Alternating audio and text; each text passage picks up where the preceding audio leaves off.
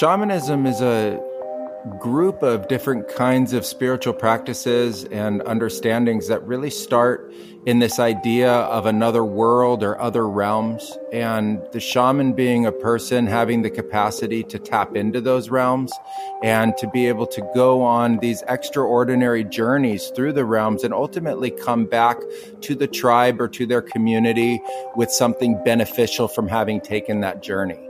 And so I think that's really the, the key element that uh, really defines shamanism is that idea of this otherworldliness that's part of you know earth and part of earth life and earth consciousness that is that's completely foreign to just normal everyday consciousness.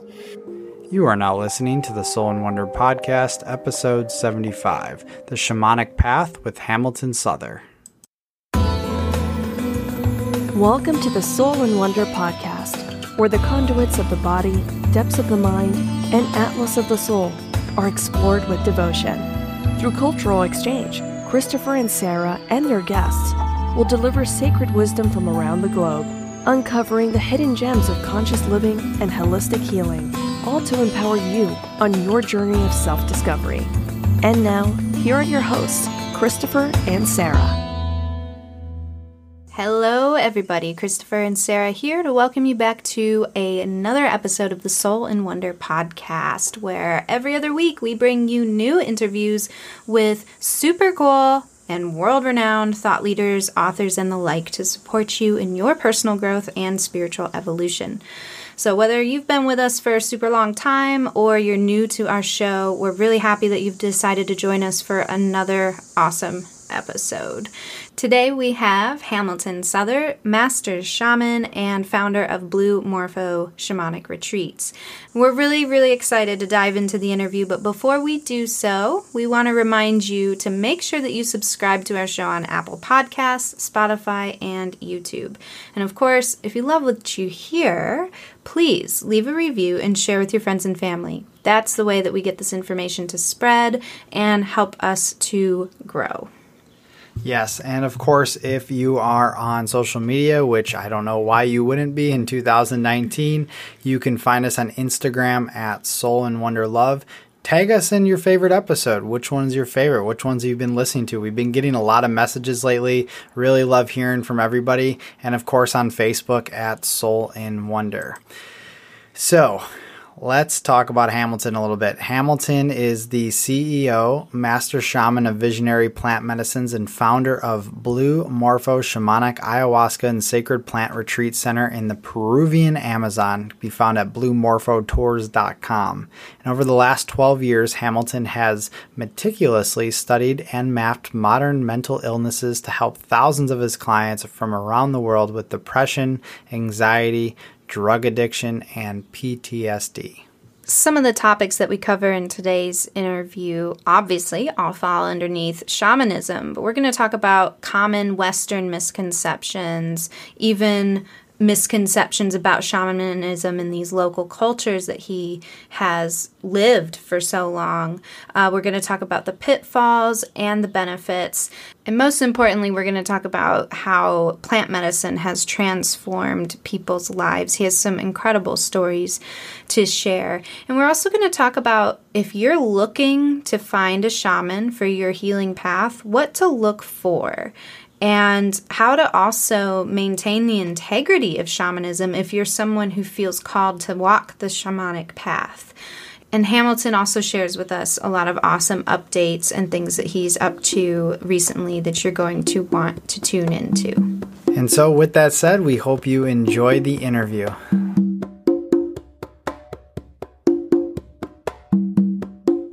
All right, welcome back, listeners. We're excited. We've got Hamilton with us. Hamilton, all the way in Iquitos. How's it going there today? It's going really well. It's been a little cool for us, which is nice. And that just means the temperature has been down in the 70s instead of the 90s. So it's been a little cool kind of couple days, but uh, it's been really nice. And so muggy, though, like thick. Heat. Oh, thick. Muggy. It's thick. Yeah, you can cut the air with your hand. It's super thick.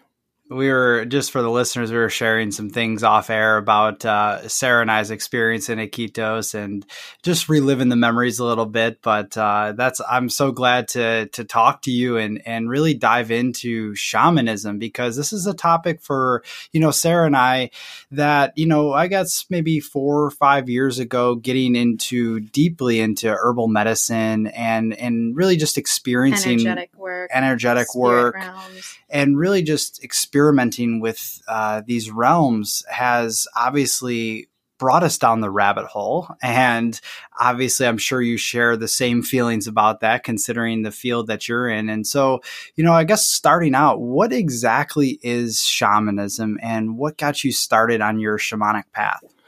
Sure. You know, shamanism is a group of different kinds of spiritual practices and understandings that really start in this idea of another world or other realms and the shaman being a person having the capacity to tap into those realms and to be able to go on these extraordinary journeys through the realms and ultimately come back to the tribe or to their community with something beneficial from having taken that journey.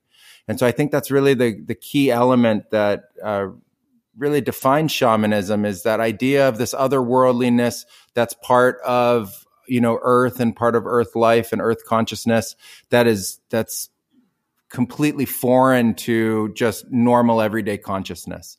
And then mm-hmm. that ability to, to go into that altered state and actually have it be beneficial not just a trip or or just a personal experience but something that can help others. Hmm hmm You know, I've heard the expression used before that it's like the shaman is almost like one foot in this world and another foot straddling the line into the other realms like you were speaking about. And to me that puts such a clear picture of the way a shaman brings from you know the wisdom and knowledge and experience from the heavens so to speak down to earth for people to integrate and understand. Absolutely. I mean the shaman you know gets a calling traditionally that can look uh, like a variety of different forms. Sometimes it's from illnesses, sometimes it's uh, traumas that take place, other times it's a natural gift that they feel like they're born with. But uh, around the world, tribal societies have always seen these figures of their communities as having that extraordinary ability to tap into something else. And as they get trained and live out their life as a shaman, it becomes obviously easier and easier to that idea of really straddling that line and being part in this world and part in a constant communication with the other worlds and the spirits and different beings that they work with. Mm. And so, what got you started on your path? In my life, it uh, occurred out of a series of spontaneous visions I started to have in my early 20s. I really had found this place in my life where I felt like I, I wasn't sure of my direction or where to go. And uh, it's actually my mom. She came up with a great idea for me to give my life back to spirit. And mm. so I, I literally did that without much belief in, uh, you know, the whole thing. I had no idea what would ultimately happen, but I really did give my life back to spirit. And then spirit showed up. And as a way to try to put context to it, I turned to shamanism as the means to explain the nature of the visionary experiences that I was having and the kinds of spirits that I was seeing. Mm. Mm. That's really intriguing. Yeah, it was completely spontaneous. It was a it was something like I said, I didn't believe in it. I didn't have a context specifically for it. I had studied anthropology in college and so I had heard about through the studies, you know, cultures that had shamans and their different beliefs, but it was something that wasn't directly part of my own life. And so when I started to have these experiences and they were corroborated, it wasn't just a, you know, a random, you know, kind of vibe where you you think you see something. I was really in connection with uh, beings and what other people in the spiritual community called spirits. Mm-hmm. And I was able to see them, and other seers were also able to see them. And I just didn't have a context for that kind of experience. You know, I knew that I was lucid and, in sense, sane, but having this dramatically altered experience because of uh, you know the inclusion of of aspects of my consciousness that just hadn't been there before And ultimately, they were very direct and gave me direction to go to Peru and to seek shamanism in Peru as a means to find answers for what was happening. Wow that's incredible. And and I know oftentimes when you know we may get visions here and there and sometimes you have to put the puzzle pieces together and you have to kind of piece everything together to figure out exactly what these messages are trying to tell you. But to have such clarity that is that's insane. That's really cool. I love hearing that. Yeah well, thank you. I mean it was it was really odd. And I also took it you know from a kind of scientific background a, a idea of a hypothesis and a method to try to understand the experience you know, mm-hmm. I, I wasn't uh, separated from that world in any kind of way of rational thinking or logical thinking. And so I really wanted corroboration. I wanted proof from the spiritual world that this was real and guided and directed and purposeful. I didn't want it to just be a flight of fancy or a delusion. I mean, that would have been the worst case scenario is that you just, mm-hmm. you know, wake up delusional one day to, to what was going on. But, and so I really did demand this kind of, but not, not pushy demand, but demand in an insistent kind of way that there be that level of clarity and that level of sign and corroboration throughout the entirety of the journey to ultimately finding my apprenticeship in shamanism and then studying. After that, I mean, I was, I, everything had come true that I had seen in my visions. And so by that time, I didn't have any doubts or questions. And I was just, you know, mm-hmm. in my early 20s, really embracing the apprenticeship and embracing that that trajectory. But at first, you know, it was very scary and and foreign to me, and so I really wanted there to be that level of uh, you know clarity to the visions and and also you know guiding associated with them. And and one question kind of to get into the next segment that we'll go into, but what did this look like at this time? I mean, were you having uh, you know consistent visions for a long time or was this pretty abrupt where you had the visions, contemplated for a bit and then you find yourself in Peru? What did what did that look like? No, I mean, from the day that I started having the visions, I didn't stop. It was really uh, wild. It's like a fundamental change or shift in consciousness took place. And I was all of a sudden able to be tapped in.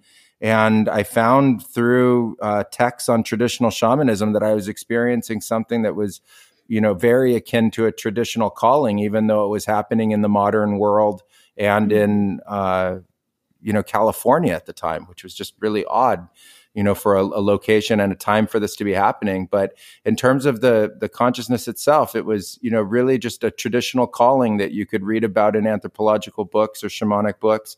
And um, it was coming through the dream states, and I was also having eyes wide open visions and also presences and awarenesses that I could describe to people. And I started to do um, just drum uh, journeys, you know, where you have a, a single buffalo mm-hmm. drum, or you know, you could even use a CD that has just a continuous drum beat, and it helps somebody go into a trance state or specifically a theta trance state. And so I started to do some of those practices from books that I had read, and every single time I would be in a visionary state, and the visions were always the, uh, really consistent in terms of the message, which was that something was unfolding and that I needed to go on the journey and that through the journey I would can you know continuously be guided and that it would ultimately lead me to the apprenticeship that I found in the Amazon.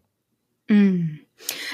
Your description of your experience, I think, is really important to distinguish um, to listeners too, if they've noticed, I'm sure, that the shamanic path for you was an instruction from spirit. So, like other people see spirit, receive messages from spirit. For example, we do and have for a long time, and they've given us messages on what to do, where to go, um, you know, taking that leap of faith, just following your heart, coming in the form of visions and all kinds of other manners. And but even when to conceive our baby. Even when to conceive our child. Amazing. So but your shamanic path was birthed out of the specific instruction from spirit to guide you and direct you there. And that's what I think is beautiful because it shows the similarities of the capability we all have to tune into our extrasensory perception, our other, you know, our, our innate self, our wisdom, our source. Um, but to be able to follow the instruction. So you seized the wisdom that was handed to you and you ran with it. And that's what puts you in that category of shaman, someone who says, okay, I'm going to listen to what spirit's telling me. I'm going to pay attention to my visions that are very, very clear, and I'm going to actually do it. And so I, I think that's really admirable because I do hear of some people who join or want to become a shaman, but don't necessarily have these sorts of indications that it's their calling, like you use that word calling. Yeah, you know, I think that's the difference between what we think of in as like the new shamanism or the new awakening of shamanism and what was really traditional. The traditional way always came with a calling, and it mm-hmm. wasn't a, a self-chosen calling. It wasn't that people were like you're saying, just separated from spirit. I, I, agree with you completely that we all have these innate skills and we all have these innate abilities, and if we tap into them and we can, um, you know, grow them in in their their strength and their ability within us we can get better at it and we can you know even learn how to listen more to spirit and be even more guided by spirit but in my case it really was a traditional calling and it mm-hmm. funny enough led me to traditional shamans and the shamans that I met had been having visions that somebody like me was going to come and arrive and they were ultimately going to train them for a very long period of time, for about 10 years before I actually arrived. And I think that that's just a difference now between, you know, what is sort of this a new awakening of shamanism and people who are looking for a path and looking for a connection and feel really guided and bonded with the idea of shamanism and those that from the the traditional ways really did have a calling that was more brought to them than even by choice. Mm-hmm. And ultimately, in the shamanic apprenticeship, is where you see whether or not that calling is you know real or legitimate by by being in this state of testing that ability and testing that resolve and that decision to ultimately making it through apprenticeship and being considered a master shaman. Mm. And I know, um, you know, obviously not from experience, but I've, you know, I've, through books and through, you know, hearsay and hearing other people what that journey is actually like. And I, I can understand, um, at least from my perception, that that is quite a difficult and challenging journey. And before maybe we get into that, I'm curious, how were you received when you got down to Peru? Of course, you had this apprenticeship set up, but how were you received by the natives that were obviously passing this this knowledge and this wisdom down to you? Well, it's really interesting. You know, um, I ended up making friends with the natives that lived near us in the forest because I lived really deep in the forest, about 24 hours away from the city of Iquitos. Wow. And yeah, deep. I mean, literally, my house that I built with my own hands was the last house on the river and upriver. There were no inhabitants on this tiny little tributary. And I was guided literally to that spot, which is, uh, you know, even more interesting. And in my first ayahuasca ceremony, I had visions that I was supposed to stay there and train. And I thought that was literally insane because it wasn't with the shaman. They didn't say in the visions, you're going to be training with the shaman. And I ultimately didn't train with the shaman that I first drank with, but they said, you're literally going to stay here and train. And that's actually what happened. And the master shaman that I ultimately trained with, Julio Llerena Pinedo, uh, lived 500 yards away. And I didn't know that at the time that I was in that visionary experience. Mm-hmm. You know, so I ended up making friends with the natives and um, they were, you know, really supportive, but they were not uh, of me being there, but not supportive of a, a, Westerner or a foreigner being brought in and learning shamanism. It was actually taboo in mm-hmm. at that period of time and in that part of the forest to to train a, a foreigner or an outsider. And so it didn't just happen, even though the calling had been there. It actually took a year and a half before I was fully accepted into apprenticeship. And so I had to live out in the forest and make friends and gain trust and confidence with the locals to the point that they would actually accept me. You know, that actually leads me into this question um, that I jotted down to make sure to ask you, because I feel like that brings up a really important topic. You know, in this new age, it really does seem that more and more Westerners are feeling called to practice shamanism. And like you said, at first the the natives were a little bit s- skeptical maybe is the proper word. Um, how can we ensure that this rise of the number of foreign shamans maintains the integrity of traditional and indigenous practices? I think it comes down to the shaman and their intentions. You know shamanism is a, it's an alive practice. It's constantly evolving and changing based on the practitioners. And you know, I've always said there's there's no like basic course of shamanism in the traditional world. You just get tossed into apprenticeship and you start learning. And so it really comes down to our intentions as practitioners, why we're doing it and what we're we're seeking and and it's our own integrity that ultimately represents the integrity of the practice. And I mm-hmm. think, you know, with the locals, and with indigenous people that have been the caretakers of this sacred medicine and knowledge for so long, literally thousands and thousands of years, that we really need to show them why they should trust us. There's a lot of history and reasons to not trust us. And now we're coming from a different mindset and a different perspective. And so I mm-hmm. think that that's something that can be demonstrated through you know trustworthiness and honesty and integrity simply in our own being and the reasons why we're being drawn to the practices in the first place you know when I, where i was training shamanism was dying. The locals were no longer interested in it. The peruvian government had brought in uh, very tiny little medical outposts along the uh, rivers that could give people pills. And people weren't going to the shamans as much anymore and um, one of the things that we did was show the locals why shamanism was still so important to their culture. And we really, in that part of the forest, revived shamanism well before we ever created Blue Morpho and started uh, offering the practices to people from all over the world, you know, creating a whole nother kind of revival in the the importance of the practices. But I think that that it's something that we show the locals and and why they should uh, have a new opinion about our reasons for being here and what we're trying to do with their medicine. Mm-hmm. Mm.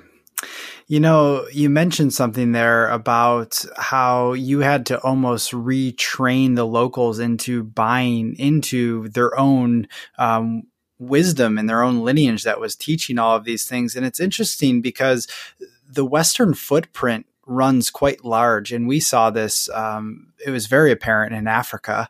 You know, a lot of the, I guess, cultural and tribal traditions of the past were often lost. getting muddled and lost into just stolen, this, really. yeah, stolen into this sea of convenience and all of these different things that were happening there you know, and continuing to to this day. So actually going, getting back to your roots and how important that is for all of these cultures. Um, because if not, they're going to be swallowed up and lost completely. Well, then that's the paradox is that, you know, the Western footprint has done quite a lot of damage, obviously. I don't think we need to go into that.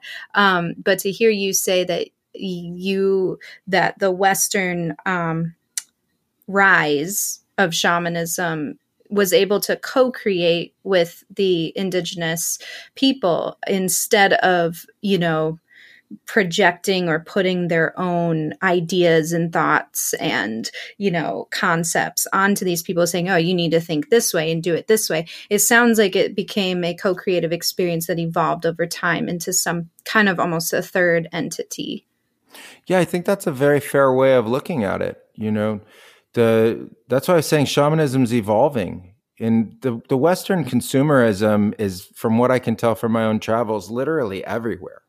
Even mm-hmm. if you mm-hmm. go as deep as you can into the Amazon, the last person that you'll find will have Western consumable goods with them, possibly even a cell phone and earbuds.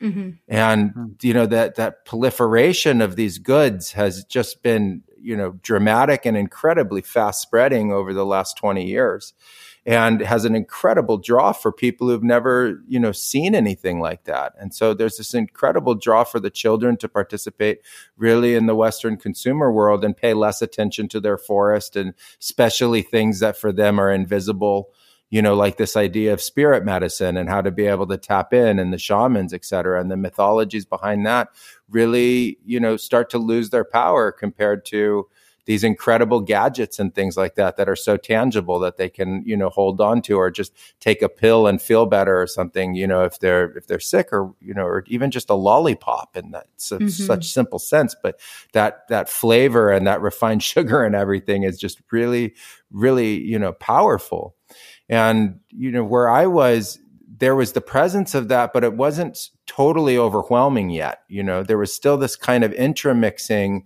of just how to survive because the, the, where we were in the forest was so remote. We really were living off the land, and it was way beyond the idea of off grid. I mean, this was just truly living off the land, and so the the people when in need really we were looking for a solution, and that's where the shamanism had still uh, an opening. You know, if you could provide healing in a way or a treatment in a way for something that that they needed, they were open to it if they could actually receive something that was ultimately beneficial.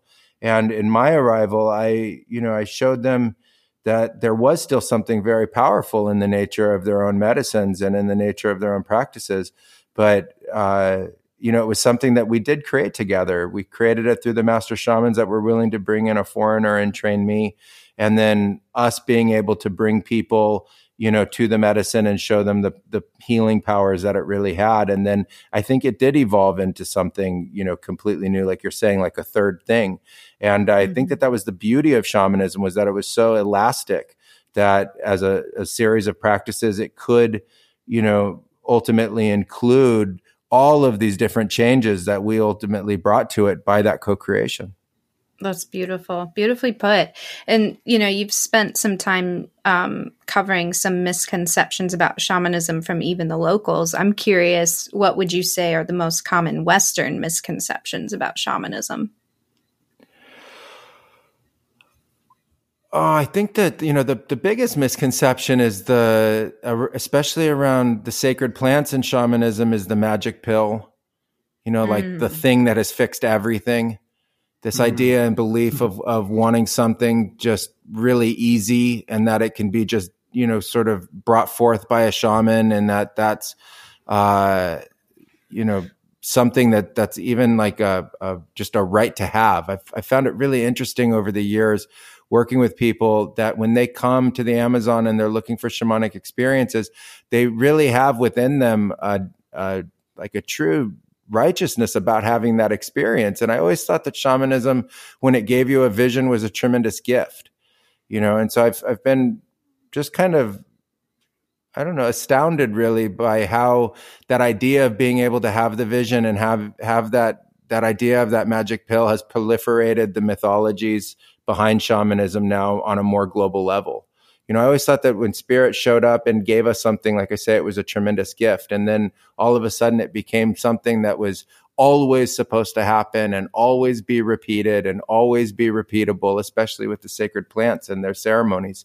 And so many people needing that healing and looking for it. I've always, you know, found that to be, I think, the the biggest misconception. When when people come to shamanism, I think it's an opportunity to be really humble and you know be really grateful that there is something beyond uh, just the 3D physical and that we can receive help from that and we can give it many names source and spirit and mm. uh, you know spirits and different ways of, of engaging that that realm beyond or realms beyond and so I, I think that uh, that demand, the demandingness for the experience, I think is probably the biggest misconception and that ultimately it's, it's, it's a great gift when we receive it.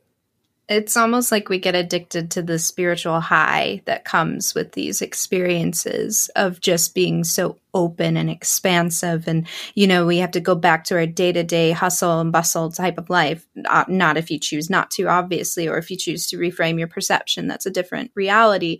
But it's it's I've fallen victim to that as well before in in my you know years experiencing spirit realm is just like it's like an adrenaline rush that you want to you want more of and more of and more of. And when it's quiet you wonder what am i doing wrong? You doubt yourself you doubt the world and suddenly you go down that rabbit hole.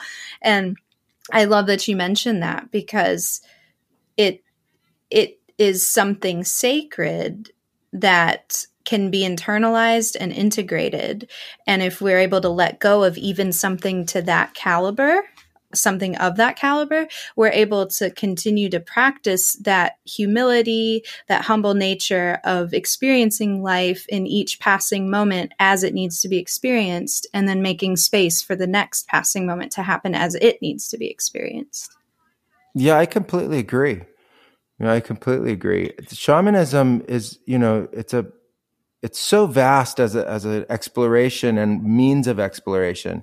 And the Amazonian shamans that I worked with, what I what found really amazing was that they always started in a petition to spirit, not a demand.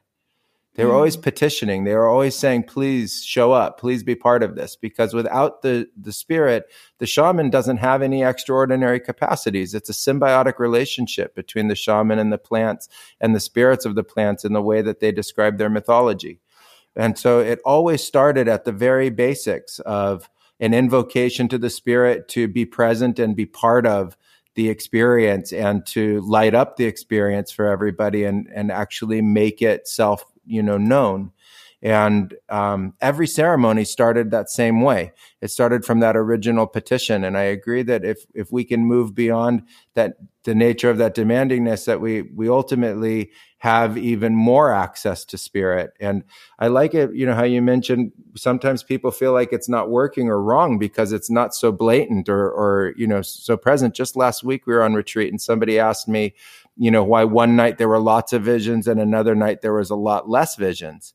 Mm-hmm. and to me that's just the the nature of spirit. It doesn't even have an explanation. It's just literally the nature of the ebb and flow and that uh, you know that that's something that we really need to get comfortable with Mm-hmm. Well, and I think there's a trust component to that to really trust that you are be- you are given what you can handle and need in that moment in time and spirit knows best, right? And the plants know best and that kind of leads me into my next, I guess, two part question. One, um, which sacred plants do you choose to work with? I know there are many, um, and I would love for you to get into that a little bit. And in what ways have you seen the lives of others transform through the power of healing and the care of a shaman such as yourself?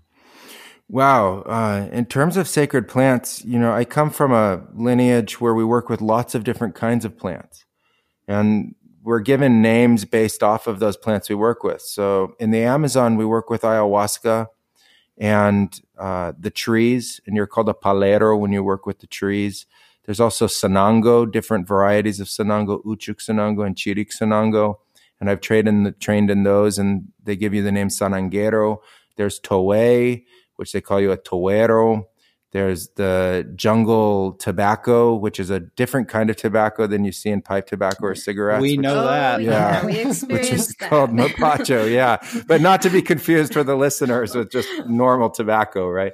But uh, it's this medicinal plant that's used, and so they're called tabaqueros. And I've trained in all of those uh, varieties of shamanism, and then I've also uh, gone, you know, really deep into the Wachuma San Pedro practices and also with cannabis and uh, uh, beyond that with kava and also different kinds of mushrooms like Amanita muscaria.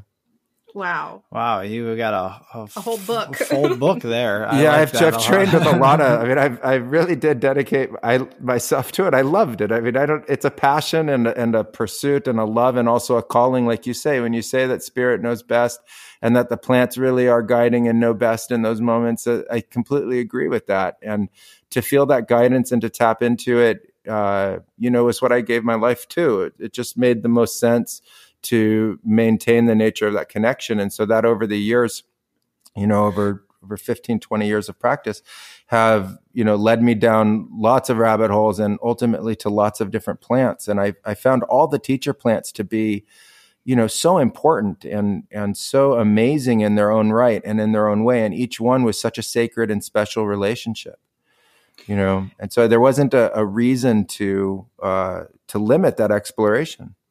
Mm-hmm. Yeah, I, I agree. It's easy to go down that rabbit hole and to keep following that and to see where it leads. And, you know, I think a lot of our listeners are probably familiar with a few of the plants that you mentioned, such as mother ayahuasca, cannabis, San Pedro, and all of that. What are, um, I guess, when you go on retreat, what plants do you tend to work with the most or what um, yeah what are you working with the most is it ayahuasca or is it kind of a mix of, of all different ones well at blue morpho we uh, you know we mostly practice ayahuasca shamanism and then throughout the year we also do different dietas with the trees and also sanango retreats and san pedro retreats but mm. you know m- most of the time we're practicing ayahuasca shamanism when we're on retreat mm-hmm. Mm-hmm. And, you know, I, of course, this is kind of a big question, but, you know, you're working day in and day out with these people that come with you on retreat. And, you know, what are some of the common ways you've seen people transform through this, this, uh, I guess, ceremony and ritual. several days ceremony and ritual? Yeah. I mean, the transformation over the years has been really amazing and miraculous. It, you know, that's the simplest way to put it people have healed from all different kinds of illnesses that didn't have solutions in in any kind of medicine. And so I've seen, um, you know, psychological and psychosomatic illnesses just disappear. I've seen people who've been diagnosed with all different kinds of mental illness and suffering, um, literally straighten that out and and have the symptoms go away. I've witnessed uh, miraculous healings of uh, cancer, as well as uh, Lyme's disease induced blindness, which was unbelievable. That uh, you know, I, one of our guests ultimately was healed of that. Um, wow, we just like truly miraculous, truly miraculous transformations. But then also at the same time, you know, it's not like that for everybody. And for some people, it's just gaining awareness and knowledge and, and understandings that are life transforming and shaping, or like you said, you know, uh, when to make a big decision, like to conceive a child, or or mm-hmm. you know, r- having relationships form, and uh, you know, finding partnership and and finding romance and finding you know you know marriage partners like real soulmates through the nature of experience. All of that has happened from our retreats over the years. So there's been the miraculous to the the most subtle, and I think the the part that is you know most endearing to me is when somebody really gains lasting benefit. So their life has truly been transformed, not just something that's that you know was better for a period of time and then the the problem comes back, but when it really is transformed, but then also the relationships that were formed you know when when people met each other through our retreats and fell in love and ended up creating family together and stuff i think that's you know some of the most endearing changes because those people were you know searching for love and they found it. And and not only that they found a kind of bond that is in its own right uh, spirit. And i think that you know is one of the most beautiful gifts i've been able to be a part of. Mm. Love that. Love that. And you know some of our listeners they might be hearing you talk about these transformations and be like okay you know let's let's play devil's advocate like the skeptic.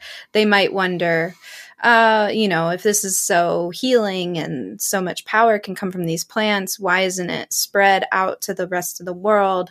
And I want to ask you, like, what's your opinion on these plant medicines being brought from their rooted culture and spreading out into places like the Western world, etc. You know, we had a shaman in Ecuador who travels frequently to Canada to teach about Guayusa and the power of that plant. Um, because he believes that it's important to get into the hands of the Western world. However, Guayusa is a much more docile, um, you know, plant to use. So I'm curious, what's your opinion on the the the pop-ups in the United States even of ayahuasca places, um, San Pedro, etc. Yeah, well, first of all, I think that the miraculous is truly that it's a miracle, and they happen at different times. And the reason why you don't see that the plants being used for that kind of healing all the time is because not everyone gets healed all the time that way. And it's always been a mystery in shamanism why one person can have that miracle and someone else doesn't, even with what is seeming like very much the same illness. And mm-hmm. so we always treated that as a petition for that miracle for everybody that came to be able to have that experience, you know, and I think that that's the best explanation that I can give of why some people receive that level of healing and some others don't. And we always, uh, you know, thought of it very much to destiny and a relationship to the spirit, not a better or worse relationship, but just literally a different relationship. And I think in the, the Western case, there's been a, a separation that's been taking place between the shaman and the plants themselves. And I'm not sure how you know real that separation is in terms of the power of the plants or the power of the plants and the shaman working in a symbiotic relationship You know, so the Western use of the plants has, you know, obviously grown tremendously. But what I see there is that uh, there isn't a, a real ingrained way of training the practitioners or a mass you know way of training practitioners there isn't anything like a shaman university per se and because of that there's been a lot more emphasis put on the plants themselves as the the part of the equation that brings the nature of the transformation and the healing. And you know in our line of work not that one's right or wrong because i don't really see it that way but in our lineage we were always taught that it was the spirit and the plant and the shaman together working in a kind of trinity that ultimately um, brought safety to the experience, coherence and consistency, the professionalism, and uh, that consistency to the the healing that they were providing.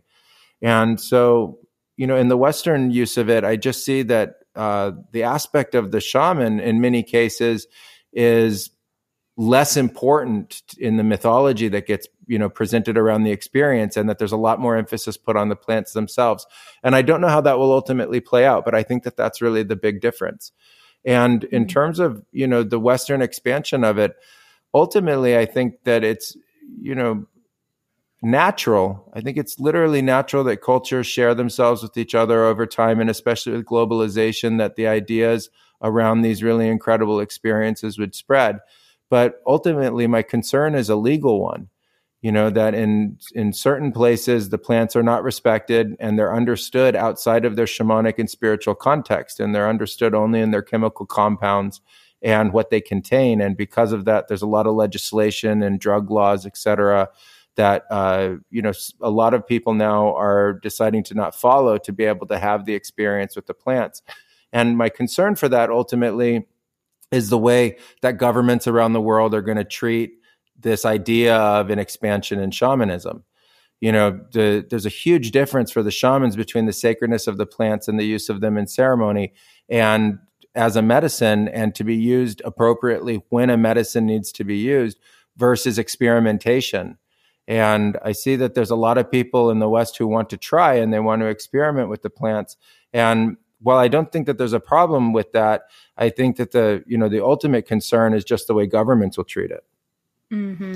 Mm-hmm. Yeah, I agree with that. And also, you know, there is something to it of experiencing the plant in its own I guess environment where where its where its roots are, and so to have that experience, and obviously to take a tour um, with you know your company, Blue Morpho, or any other companies that might be out there that are on, uh, yeah, reputable, and that are on this path of taking people into the forest, into um, this environment where ayahuasca is cultivated. And I think that has a lot to do with it instead of being in a, an apartment building in New York City, you know, for the convenience of it. So I'm just a big proponent of being with the forest, with nature at that time while I'm communing with that plant, with the shaman and having that whole experience instead of almost like a partial experience.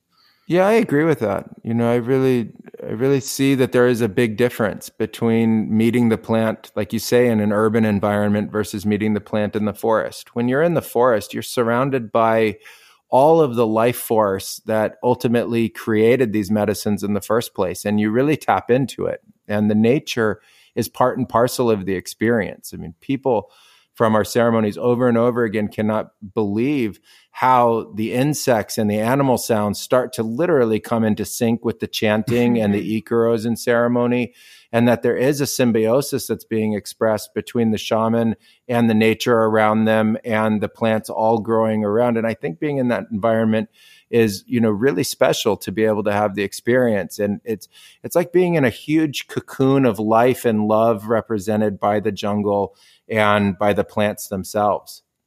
Mm. oh wow. Cocoon of life and love. Love it. That's quotable so, if any of our listeners are planning on partaking in a plant medicine ceremony or any ritual that, you know, involves working alongside a shaman, what would be your advice on finding the right place and the right shaman for them? I think the relationship with a, a shaman and a place is really important. It's probably the most important aspect of interacting with the plant. I don't I, I don't think there's a way to put enough emphasis on really feeling connected and trusting that place where you're going to do this and understanding that you're of like intention with the people that are holding the ceremony. I, you know, it's it's not just the plant, like I said, and so I think the first thing that you need to do is do a lot of research. You know, do as much research as you possibly can.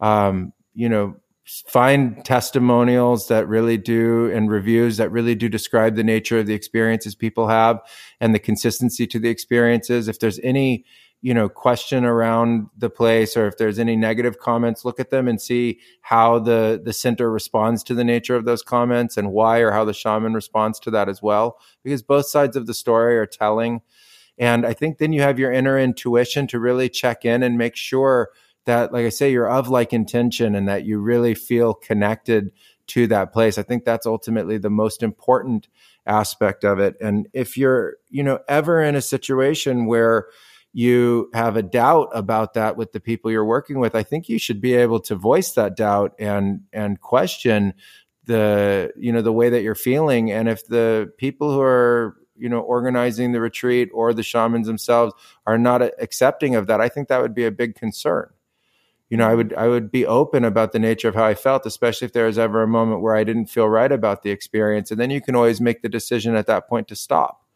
and you know ultimately do something else or go somewhere else or find other shamans that really are more in alignment with you. But that key alignment is is what's most important that you're there for the same reasons that they're there and in the case of our center our goal is to always hold the safest most professional space for everybody and to fulfill their intentions so that we're always on the same page with our guests. So mm-hmm. our intention is to help fulfill their intentions. And so then the ceremony is always cohesively bonded.